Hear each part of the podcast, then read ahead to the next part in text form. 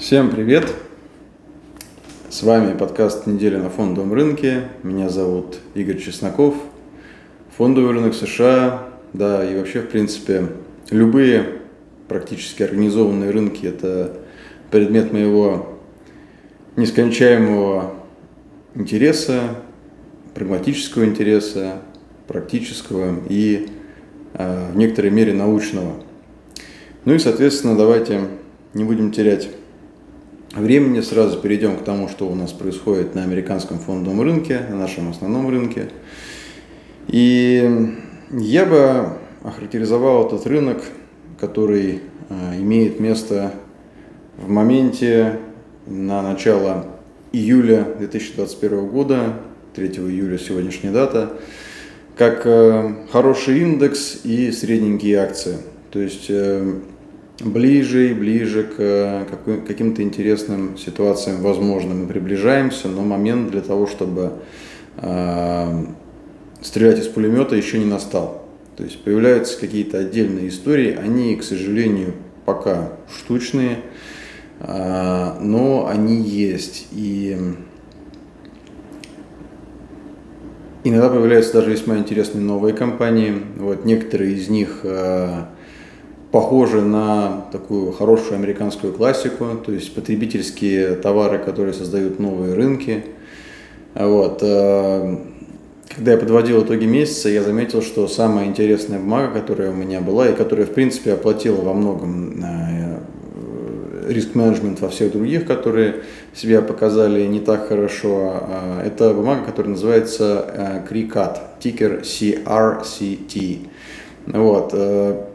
Она меня привлекла тем, что с завидной регулярностью стала появляться у меня в скринере. И после чуть э, более глубокого погружения в тему этой бумаги, вот я узнал, что это, а, оказывается, некое новое устройство. Гибрид между машиной для аппликации и принтером, я бы это назвал. Не специалист по такой форме искусства, поэтому не претендую здесь на объективность, но суть этого аппарата в том, что он автоматически вырезает из бумаги какие-то э, значит, фигуры, его можно программировать, и это такой очень интересный предмет для домашнего э, творчества. Вот. У него, как выяснилось, есть немало последователей, то есть э, надежный такой коллектив из э, пользователей, которые его продвигают, э, обсуждают, э, развивают комьюнити и так далее. Ну и, соответственно, тема новая, рынок, соответственно, тоже новый, этот вот самый океан, да, о котором была написана целая книга «Стратегия», по-моему, Синего океана, что ли, она называется, то есть создание новых рынков. Вот эта машина как раз создала себе новый рынок, и сейчас его, собственно, обрабатывает. Вот. Сколько это будет продолжаться, пока еще неизвестно, но динамика у бумаги весьма интересна. Это новый выпуск, то есть она торгуется буквально там, по-моему, в пределах пары месяцев. Вот. Она уже кое-что э, показала в нашей практике, и вполне возможно, что ее э, путь только начинается. То есть мы увидим еще не раз в ней какие-то интересные движения, то есть поэтому начнем сегодня начинаем сегодня с э, небольшого бонуса. Вот эту бумагу я бы рекомендовал а, изучить более глубоко, добавить свой watch-лист. Вот это такая интересная история а, про американские инновации, да, то есть про те вещи, которые вполне возможно имеют шансы стать неким стандартом. То есть у нас у всех дома стоят принтеры, что мешает э, добавить э, в этот принтер функцию какой-то формовки бумаги, почему нет. Вот. Но нет гарантий. А, для этого у нас, как у инвесторов, есть риск-менеджмент, ну и, соответственно, менеджменту компании а, позволим проявить себя. Цена расскажет правду о том, как развиваются там а, дела. Вот. Но пока еще этого маловато. То есть э, в добавление к, наверное, самым таким ярким историям успеха, которые были в прошлом месяце, это NET Cloudflare – и Revolve, RVLV, а, а, в принципе, ничего, наверное, добавить э, и нельзя потому что по-прежнему очень много э, некой нерешительности в цене, вот, нету какой-то однозначной уверенности, нету широты рынка, нету синхронности в индексах, вот, и это, безусловно, сказывается на риск-менеджменте, и, конечно же, расслабляться, да, отпускать вожжи и говорить ничего страшного, компания хорошая, а, отрастет, э, возобновит тренд и так далее, конечно же, нельзя, потому что гарантий никаких нет. Компания может быть и хорошая, но дела в индексе могут быть не очень хорошо. Вот, и в таком случае хорошая компания создает плохую акцию. Или а, плохой рынок делает из хорошей акции плохую. Вот как раз поэтому а, выжидательная позиция а, сейчас все-таки наиболее оправдана. Вот, это то, что касается э, рынка в контексте цен. По поводу информационного фона все э, не то чтобы достаточно тихо, но достаточно однообразно. То есть я не заметил каких-то э, кардинально новых э, тем в дискуссии в СМИ.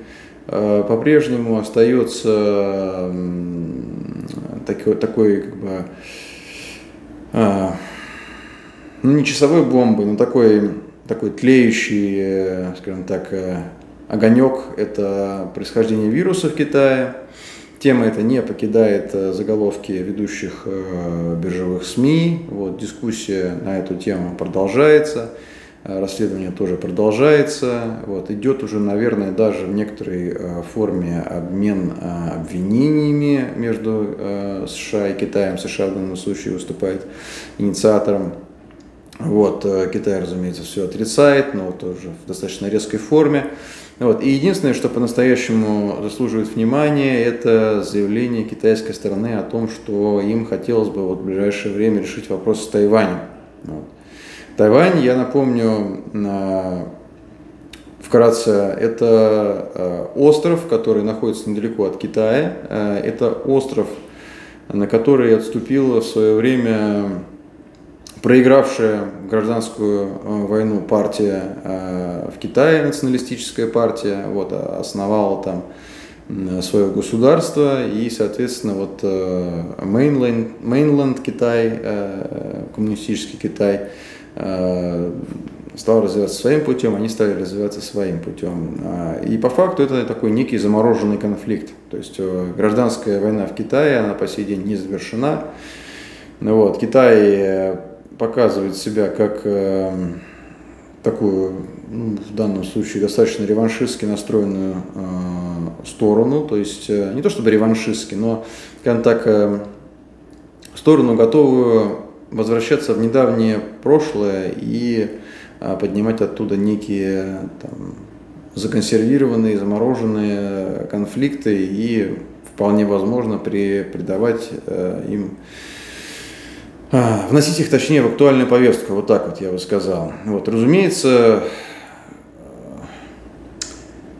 любые Изменение статус-кво для фондового рынка – это неопределенность. Она всегда изначально трактуется в негатив. Вопрос в том, как она трактуется э, в последующие моменты.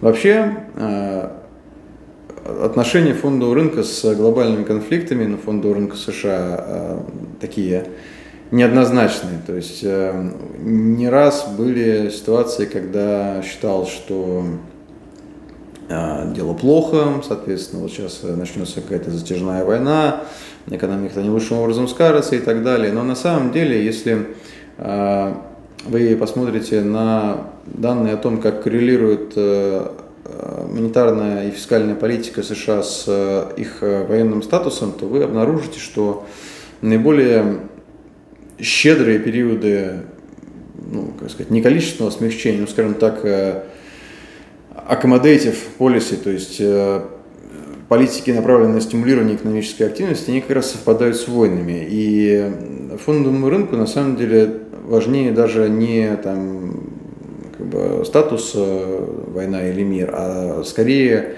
важна позиция регулятора. Вот. И однозначно возникновение каких-либо конфликтов э, в негатив трактовать нельзя.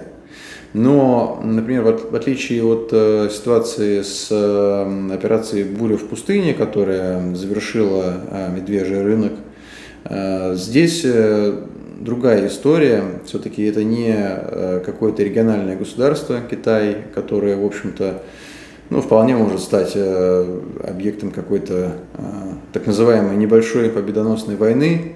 Вот. Мы, наверное, еще помним, я, по крайней мере, помню абсолютно прекрасно, как рынок реагировал на э, потенциальную эскалацию конфликта э, США, э, Китай э, в контексте торговых войн. Э, реакция рынка была очень сильной и, в общем-то, трудно было недооценить ту волатильность, которая имела место э, вот, период наиболее острой фазы переговоров между администрацией тогда еще президента Трампа и китайской стороной.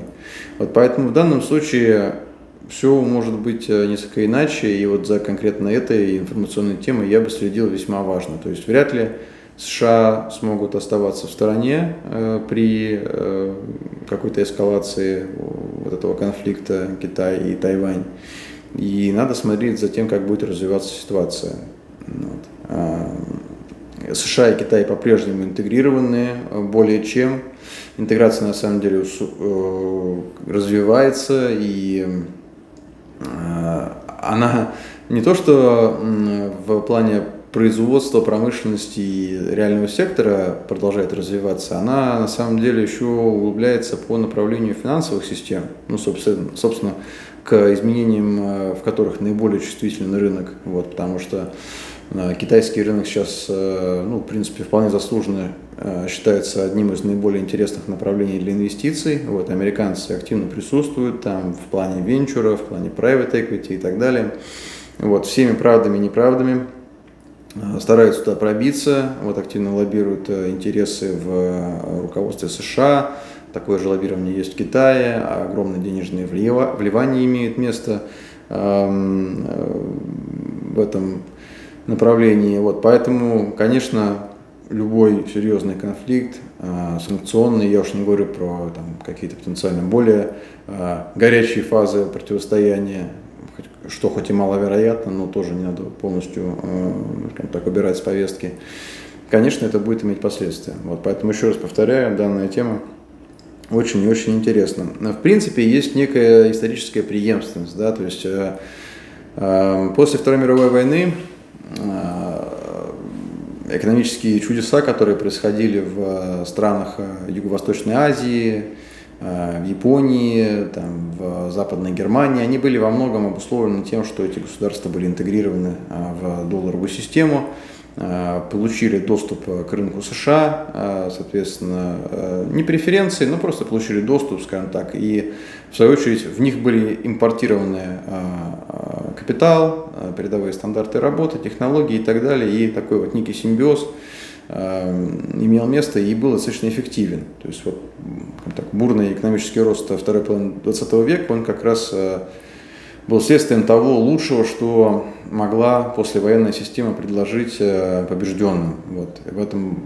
в этом были политические, исторические предпосылки, связанные с анализом того, что, э, как э, считалось, привело в комплексе, разумеется, с другими явлениями, но не в последнюю очередь привело к тому, что в Германии пришли к власти радикалы, и состоялась Вторая мировая война, вот как раз экономические последствия Первой мировой войны в этом сыграли немалую роль, да, а именно такое унизительное э, положение Германии, отсутствие ее экономической интеграции, давление со стороны союзников, оккупация там, Рурского бассейна и так далее. То есть, в принципе, эти уроки были усвоены, да, и, соответственно, послевоенное там, государство так называемой оси, а, Германия, там, Япония, Италия были успешно интегрированы, стали, в общем-то, одними из крупнейших экономик и чувствуют себя прекрасно и в политическом плане, в принципе, стабильно. Вот. Моменты, когда они начинали э, забывать про истоки своего богатства и э, экономической мощи, и культурной мощи, и там, политической стабильности, ну вот, к ним применялись средства типа плаза аккорд, которые мы уже обсуждали, то есть в середине, там, во второй половине 80-х э, им, э, скажем так, по рекомендациям, по рекомендации партнеров пришлось укрепить свою валюту относительно доллара, что в свою очередь ввело экономику Японии, в первую очередь, которая наиболее активно восстанавливала позиции, которая вызывала, кстати, немалые опасения ну, в свое время. Экономика вошла в состояние такой гибернации, да, то есть по-прежнему суперразвитая страна, но в экономическом плане мотор а, не то чтобы заглох, да, но вот он в каком-то таком спящем режиме находится. Вот все это уже обсуждалось в предыдущих эпизодах, э, очень интересная тема.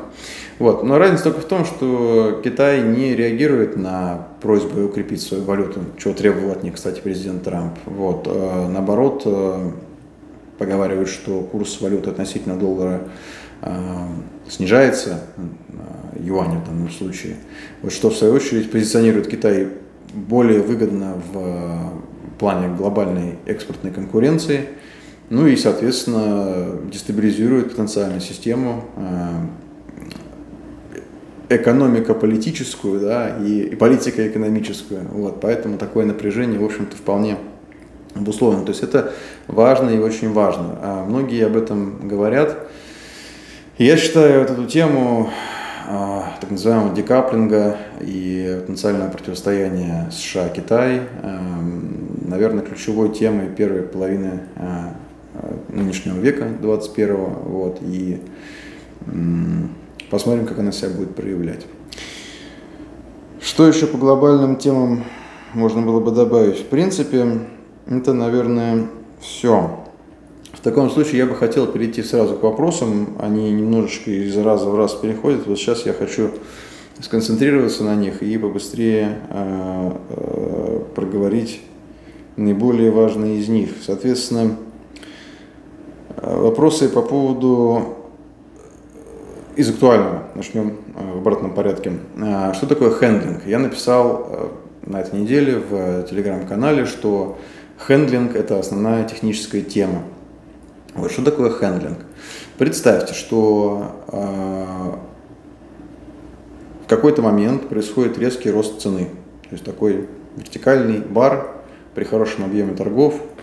И этот бар однозначный признак оптимизма. Да? То есть кто-то, какая-то, какой-то конгломерат там, из различных инвесторов, э, разумеется, крупных, потому что крупный объем это всегда крупные инвесторы, и, разумеется, какое-то, какого-то количества не очень крупных, которые к ним присоединился, э, что-то купил в большом количестве. И после этого есть некая развилка, да, то есть э, взрывной рост может продолжиться, то есть там, такой бар сопроводится еще таким и таким, да, и это такой самый интересный период.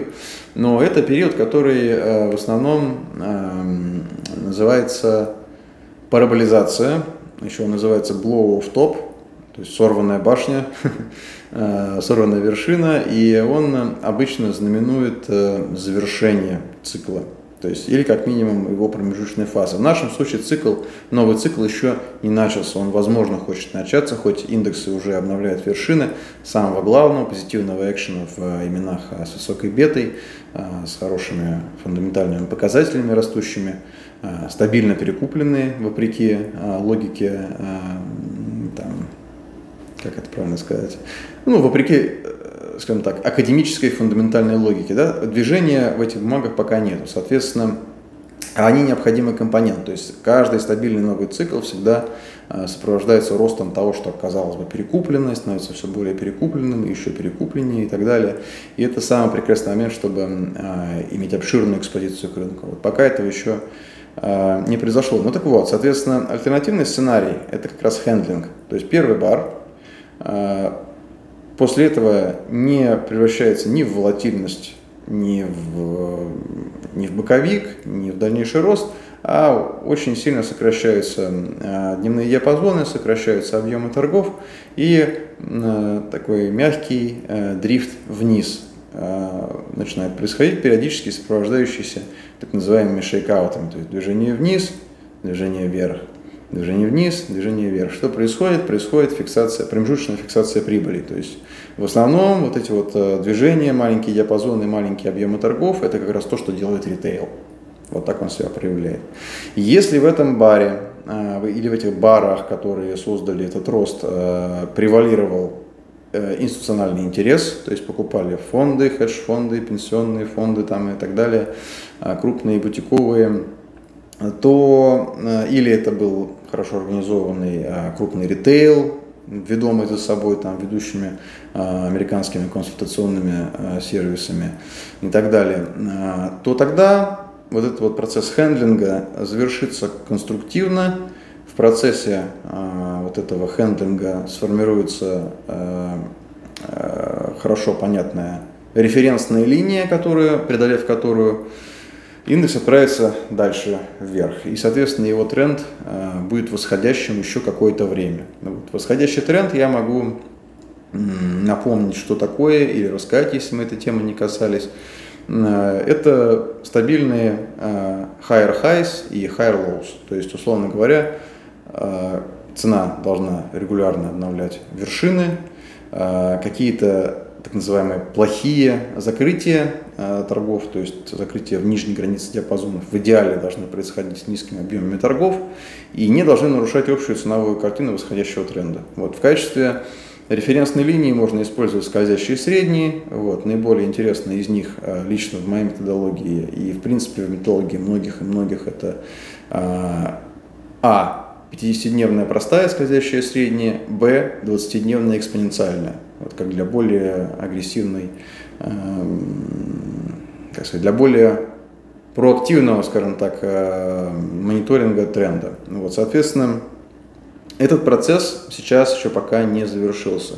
Он рождает шейкауты как раз и коррекции, которые и приводят к тому, что срабатывает риск-менеджмент. Вот, поэтому торговли мало, позиций тоже мало, объемы в них размещены небольшие, и, соответственно, как я и сказал, ожидание – это наиболее э, оправданная э, позиция в настоящий момент. Вот что такое хендлинг. То есть присмотритесь к э, чартам. Вот я рекомендую конфигурацию чартов стандартные бары, то есть американский классический чарт, это не японские свечи, в них очень много информации, она на самом деле немножечко избыточна. И мы живем в такое интересное время, когда в какой-то момент инвесторы, э, большинство инвесторов пребывали в неком информационном вакууме. Вот. Сейчас же, наоборот, они получают э, много информации, очень много информации. Много из этой информации – это продукты вторичной и третичной переработки, то есть это уже там прошедшие через э, различные СМИ, там, Американские СМИ сделали несколько перепечаток, э, потом вот они перешли на э, русскоязычную, так, в русскоязычное пространство, там было несколько перепечаток, я говорю конкретно про э, именно русскоязычных практиков. Вот, и, и информацию готовы вам предложить отовсюду.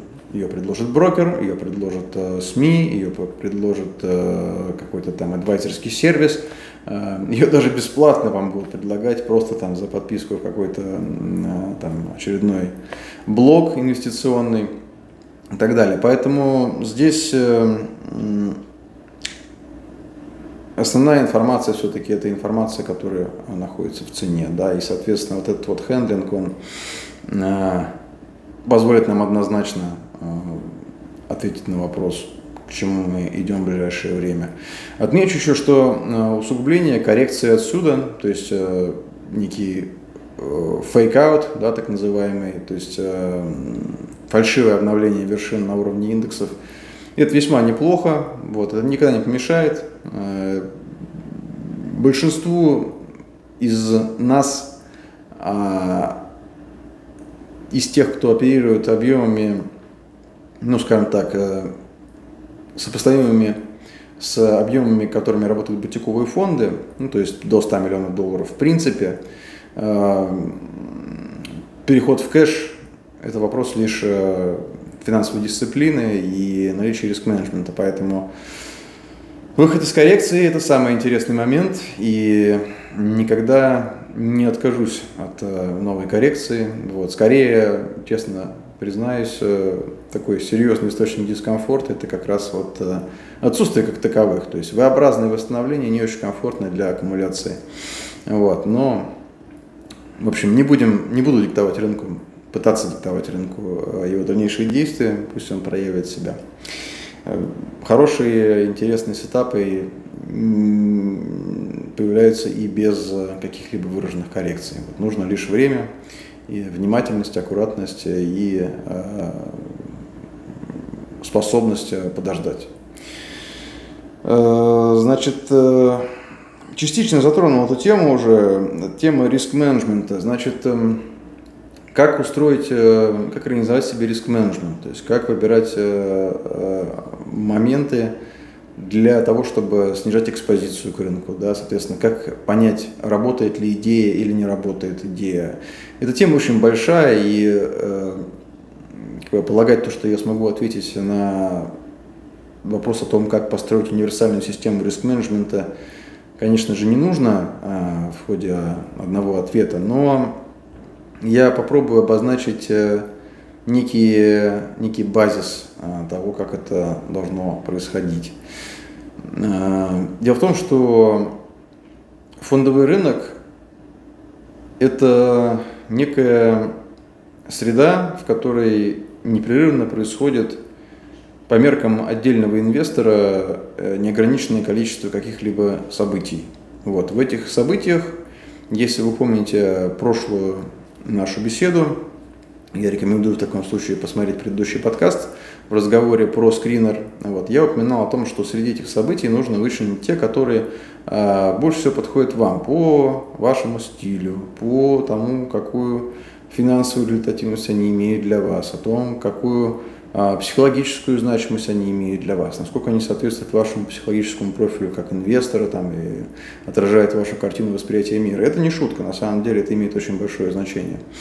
Вот. И исходя из этих историй уже надо начинать очерчивать свой э, universe of stocks, да, то есть э, э, свою вселенную. Вот. Желательно, чтобы вселенная была не как э, галактика, да, а скорее как там солнечная система. То есть вам не нужно все видеть, вам нужно видеть на самом деле небольшое количество ситуаций, которые релевантны вашим запросам.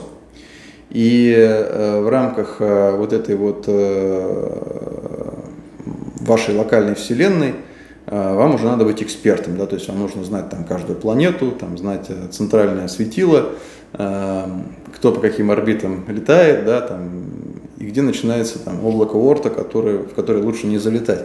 Ну вот, соответственно, это основа. Если вы уже определились с выбором э, вашей э, вселенной акций, э, то и работаете в ней, то у вас уже сформировался некий трек-рекорд.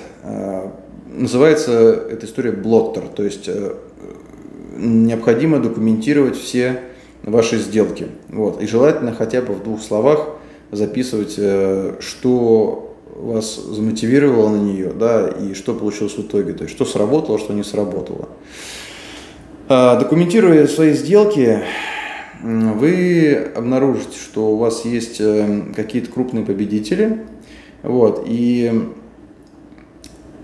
с течением времени я рекомендую хотя бы несколько кварталов, вы сможете посчитать свою среднюю доходность. Почему не хотя бы несколько кварталов, а лучше годик, а лучше не один?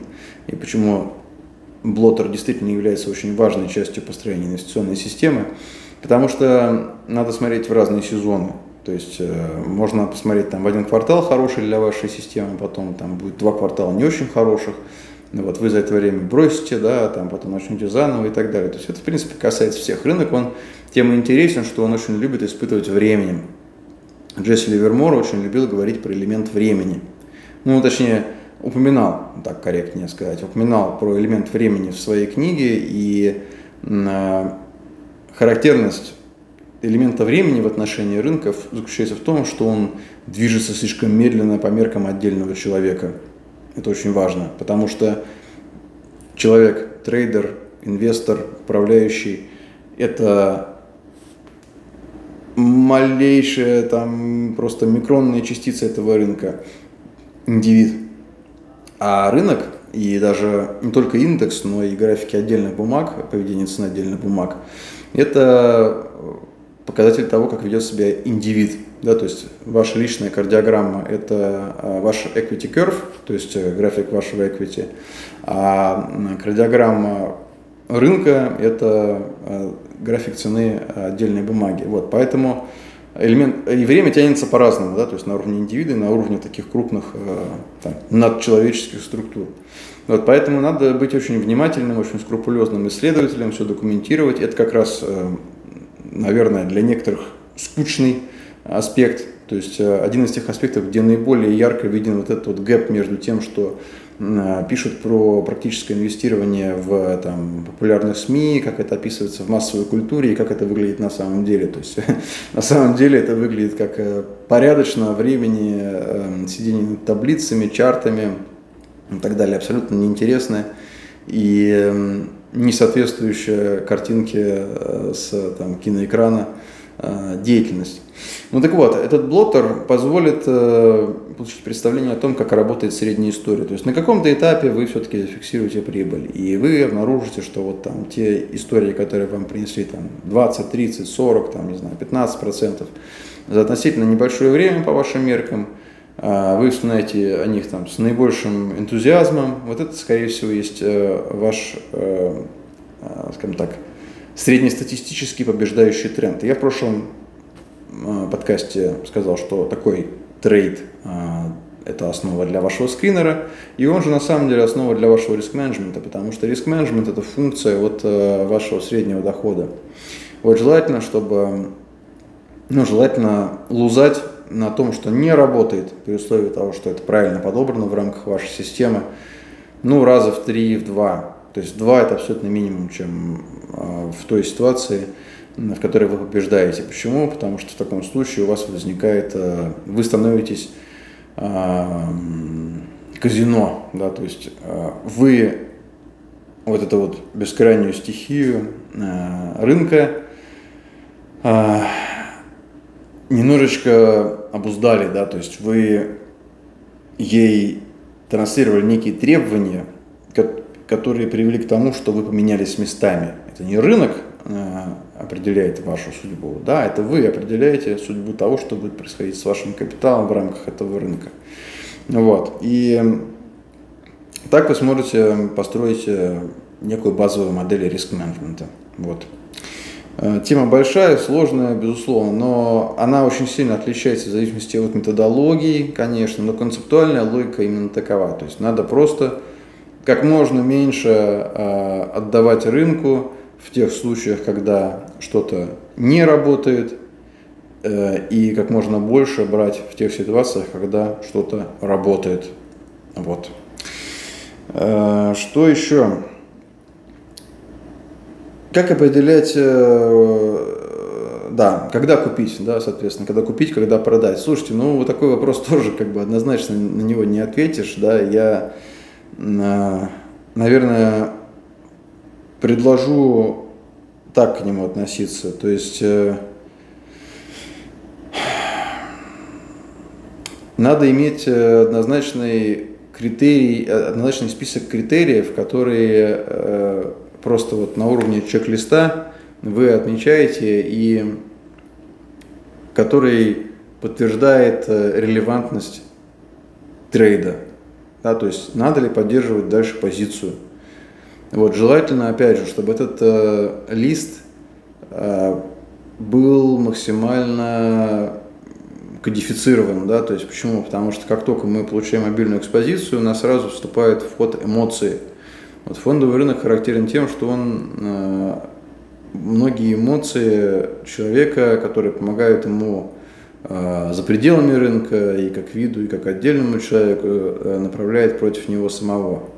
Вот. И поэтому желательно кодифицировать эти признаки. Самый простой ответ – это купил бы я бумагу сейчас, если бы у меня была такая возможность. Если нет, то это уже основание для того, чтобы повнимательнее смотреть за тем, что происходит дальше. Вот. Второй момент, наверное, актуальна ли техническая тема, потому что это, кстати, самое главное, да, то есть должно быть в приоритете. Если э, что-то куплено, или продано, э, исходя из каких-то фундаментальных э, изысканий, А, предположим, что цена сначала подтвердила эту фундаментальную идею, и э, trade стал выгодным, то потом, через какое-то время, trade может перестать быть выгодным, да, или может перестать становиться более выгодным. А, можно что сделать? Пойти почитать новости, да, и удостовериться, что на самом деле все хорошо, ничего не изменилось, компания там по-прежнему прекрасна, если мы говорим про long, или там наоборот э, не все прекрасно в плане бизнеса, если мы говорим про шорт. Но вот цена что-то не подтверждает эту гипотезу, и вот тогда можно совершить такую достаточно серьезную ошибку, сказать себе, ну, раз э, все хорошо, тогда я и делать ничего не буду. А, технические э, факторы выше фундаментальных. Это не там магическая какая-то там формула, вот это. Э, в принципе, у теханализа есть немало последователей, да, которые затрудняют его adoption. В принципе, в странах э, с более, скажем так, развитой инвестиционной индустрией есть э, более глубокий adoption технического анализа. Например, даже есть э, такая достаточно крупная и влиятельная саморегулируемая организация, которая называется CMT, то есть Certified Market Technician. Вот, но по-прежнему есть э, некое недоверие, и это вот э, часто ассоциируется с, эм, ну, во многом с последователями, да, то есть есть большое количество людей, которым достаточно просто там посмотреть в интернете какие-нибудь графики и начать там, значит, э, размещать информацию, там, то, значит, там, значит, breakout, или это, значит, там, какая-то шортовая картина. А, в этих комментариях зачастую отсутствует э, понимание важного аспекта, а именно того, что техническая картина – это следствие, а не причина. И, а причина – это активность крупных участников, которые оперируют э, данным э, инструментом, то есть ценной бумагой. Вот. И они обычно знают больше. То есть те крупные фонды, у которых э, сидят этажи аналитиков, причем аналитиков там не, те, не только тех, которые занимаются кабинетными исследованиями, да, но и там тех, кто может там, не знаю, съездить на склад, посмотреть за товарность компании там, или под предлогом интервью вытащить какого-нибудь сотрудника и собрать у него информацию о том, как реально происходит э, там, э, отражает ли цифры в балансе, который размещается там, при Э, публикация квартальной отчетности, реальное положение дел и так далее и тому подобное. Это вот, вот такого рода анализ. Да. Плюс не надо забывать э, аспект просто прямого раскрытия информации. То есть, э, да, очень серьезное влияние регулятора, да, действительно, уголовное преследование в США за это реальное, но человеческое стремление переиграть Э, систему, она тоже имеет э, такую устойчивость, устойчивость, да, и поэтому э, вот этот вот differential disclosure, то есть различная информированность, она как раз проявляется в цене, потому что цену скрыть нельзя. Даркпулы скрывают объем торгов, на них, кстати, происходит, приходится сейчас порядка 53, объемов, 53% от объема торгов но цена по-прежнему остается релевантным показателем. Поэтому если цена не подтверждает фундаментальную идею, то, скорее всего, в ней э, и фундаментальная идея не отражает реальность. Вот что самое главное. Вопрос лишь только в том, что те индикаторы, которые применяются, ценовые индикаторы, должны быть релевантны. Вот. Они не могут быть на 100% релевантны, но они, скажем так, существенно повышают шансы. Вот так я бы э, э, сформулировал этот вопрос. Соответственно, надо иметь э, некую релевантную точку отсчета. Вот что это? Линия тренда, линия там, поддержки, линия сопротивления, скользящие средние. Это уже нужно делать самостоятельно, исходя из каждой конкретной э, инвестиционной системы, которая там, разрабатывается или применяется и так далее. По крайней мере, если у вас уже есть некая зрелая инвестиционная практика, то есть вы торгуете из года в год, если вы построите эти чарты, вы начнете замечать некие закономерности. Единственное, что я бы, от чего я бы предостерег, это от э, перегрузок. То есть э, любая, это вот как раз к вопросу про информацию тоже, это из той же, э, из той же оперы, да, э, любая информация, но не обязательно высокого качества. То есть много информации, но качество под вопросом. То же самое индикаторы. Безграничное количество индикаторов, но полезность весьма questionable, да, то есть э, неоднозначно. Нету какого-то индикатора, который сделает э, инвестиционную систему сразу доходной, там, да, или позволит легко э, начать лидировать в этом э, спорте, да, или в этом ремесле. Все индикаторы, которые можно нанести на чарт, это деривативы от цены и объемов торгов. Вот. И именно экспертиза по анализу цены, в первую очередь, объемов торгов – их простейших производных, таких как скользящие средние, я считаю более чем достаточно. Но это мое субъективное мнение.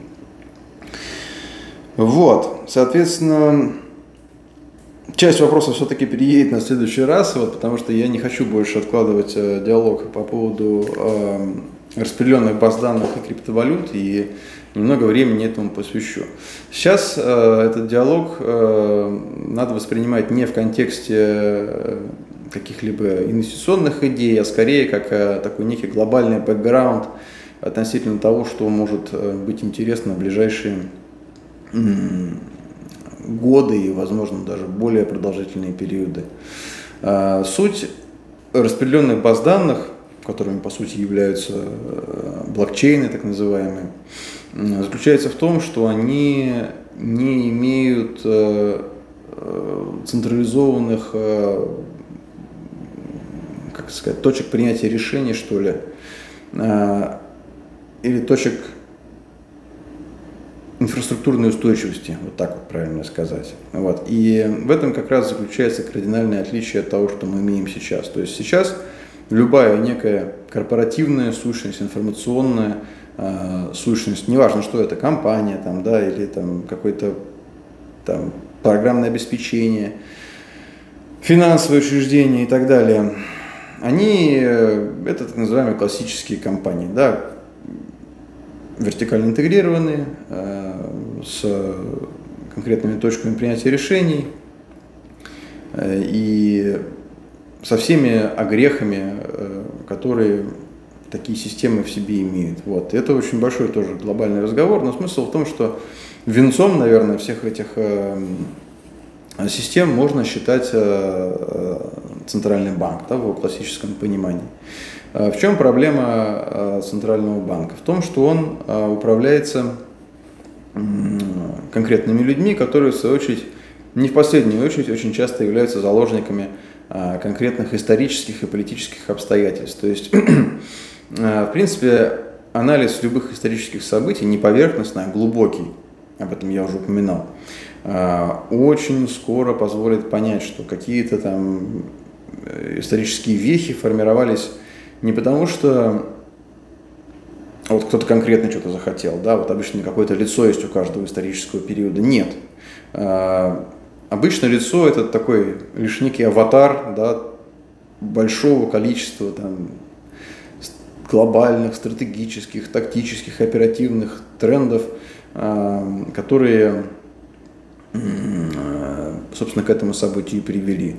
Вот. И есть э, такой некий момент необратимости. Да, хороший пример это вот э, застрелил э, Микола Принцип эрцгерцога Фердинанда и началась Первая мировая война. Вот можно пошутить, какой он был.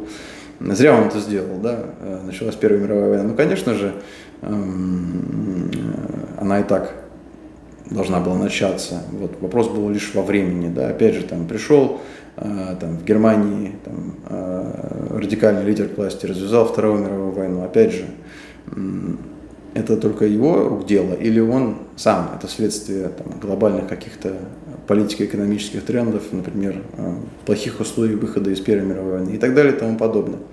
Вот зачастую у э, трендов, которые материализуются в форме вертикально интегрированных структур, а, есть очень большая ригидность, то есть их очень трудно развернуть. А, в то время как э, потенциально распределенные системы, которые имеют э, шанс более скоро получать обратную связь от широких слоев участников. То есть, условно говоря, Первая мировая война могла э, формироваться как э, результат там, совокупных действий, предпосылки для Первой мировой войны, совокупных действий там, сотен тысяч миллионов людей. Но с момента, когда Микола Принцип э, выстрелил в эрцгерцога Фердинанда, судьба там, Европы, да, может быть, там и целого полушария, если не всей планеты, была в руках там небольшого количества весьма руководителей государств – которые, в общем, решили друг с другом поругаться, начать войну. Ну вот. Э, некая необратимость, да, и это как раз чрезмерная консолидация а, вот это бутылочное горлышко принятия решения, оно как раз и опасно. А потенциальные распределенные системы, неважно, где они применяются, в корпоративном сегменте, там, в финансовом сегменте, а, это я сейчас из глобальной перспективы перехожу в тактическую, в деловую, у них есть э, больше шанс отреагировать на меняющийся не в лучшую сторону контекст новым консенсусом. То есть, условно говоря, для того, чтобы там, остановить какой-то конфликт, там, да, если мы говорим, ну, мы говорим про деловой сейчас э, мир, то есть, если, например, компания какая-то становится менее релевантной или конкурирует не в своем поле, то э, ее децентрализованный статус и статус ее протокола как протокола, например, или как э, децентрализованной системы, может быть более, может быть более адаптивным и более подверженным обратной связи от э, ее участников. Вот. И в моем понимании вот это различие, оно ключевое, потому что оно э, делает деловую среду, среду в интернете, среду относительно цифровых бизнесов более гибкой, более адаптивной. И в этом основной потенциал. Вот. Я думаю, что сложно, наверное, я это достаточно сформулировал. Вот. Э, если пока то, что я сказал, не очень, как сказать, э, не вызывает какого-то резонанса, то к этой теме мы еще вернемся. И в моем понимании основная ценность вот этих вот распределенных систем именно в этом, что она лишена вот этого бутылочного горлышка а, в принятии решений, когда какой-то запрос на что-то, на некое управленческое действие формируется и потом воплощается в форме там, некого руководящего органа, если этот орган э, перестает быть релевантным, перестает решать задачи, которые на него возложены, у распределенных систем есть гораздо более высокий шанс а, вот эту ситуацию развернуть. Да? То есть, там, не знаю, какую-нибудь а, компанию BlackBerry, которая управлялась бы реальным консенсусом из держателей ее акций, а не обязательно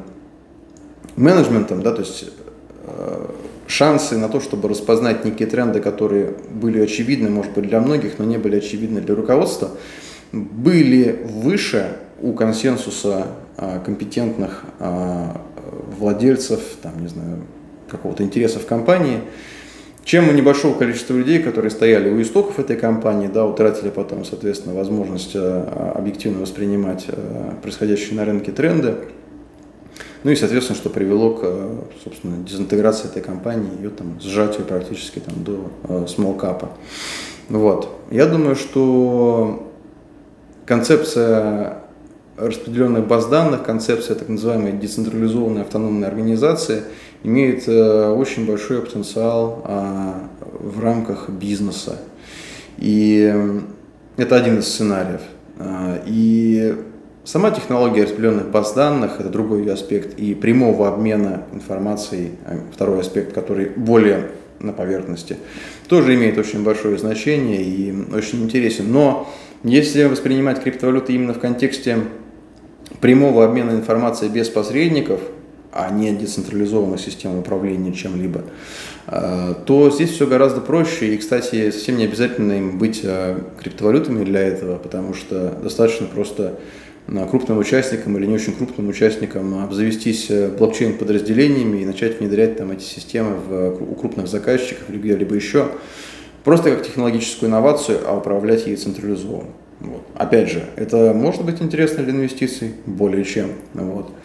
А еще один из срезов который, ну, еще одна из призм, да, через которую можно за этим процессом наблюдать. Поэтому Вне зависимости от того, что сейчас происходит в цене, цена там абсолютно непригодная для инвестиций, тренд там а, явно нисходящий, причем такой конкретно нисходящий. Вот. Э, не нужно убирать это полностью с повестки дня. То есть, э, если вы сторонник такого прям четкого конкретного тайм-менеджмента, да, я бы э, рекомендовал, ну, по крайней мере, я не то, что рекомендовал, да, но я расскажу, что у меня есть некий объем времени практически ежедневной, который я уделяю а, повышению квалификации в этой теме, обретению как минимум так называемого domain knowledge, то есть общего понимания а, механики там, процессов, которые лежат в основе этой индустрии или как правильно нового сегмента технологий. Вот. Ну и вполне прикладные применения тоже есть смысл осваивать постепенно или как минимум информироваться о них. Вот. К этой теме мы еще не раз вернемся, но я рад, что я хотя бы частично ее затронул, то есть я призываю быть максимально, как говорится, open-minded в этом отношении. А, ни в коем случае не примите это за а, там, некое сектантство, да, я не сторонник э, безграничной приверженности чему-то, я сторонник некого такого рационального скептицизма, а, не переходящего в цинизм. То есть надо смотреть, надо давать новым идеям, новым технологиям, там, новым продуктам, новым эмитентам, новым каким-то там практикам и так далее, а, проявить себя, показать себя. А, надо проявить здоровый скептицизм, то есть критиковать, а, там, сомневаться, проверять, но не допускать цинизма. Да? цинизм заключается в том, что, в общем-то, негативное решение уже известно, и потом происходит лишь подбор факторов относительно него. Вот это не самая релевантная политика, я думаю, в данной конкретной ситуации. Почему? Потому что я э, не то чтобы глубоко погружался в эту тему, но даже вот в тех источниках, которые я изучал, в отдельных книгах, э, там, в отдельных кейсах, которыми мне удалось ознакомиться, инвестиционных кейсах из э, последнего десятилетия прошлого века, было очень много скепсиса про интернет, было очень много скепсиса про Amazon, было очень много скепсиса там, про все что угодно, что сейчас является стандартом через 30 э, лет. Вот, и немало скепсиса сейчас, э, я уверен, звучит такого нерационального скепсиса, циничного скепсиса звучит про те технологии, которые через 10, 20, 30 лет э, будут стандартом. Вопрос только в том, что через вот этот период можно смотреть там на те же графики и смотреть, вот надо было, и думать, вот надо было купить тогда, да, соответственно, можно сказать себе за это спасибо, за вот эту открытость э, и за желание расширять свой инвестиционный, да и не только инвестиционный кругозор. Вот на этой прекрасной ноте я закончу. А, всем большое спасибо, успешных трейдов, на связи.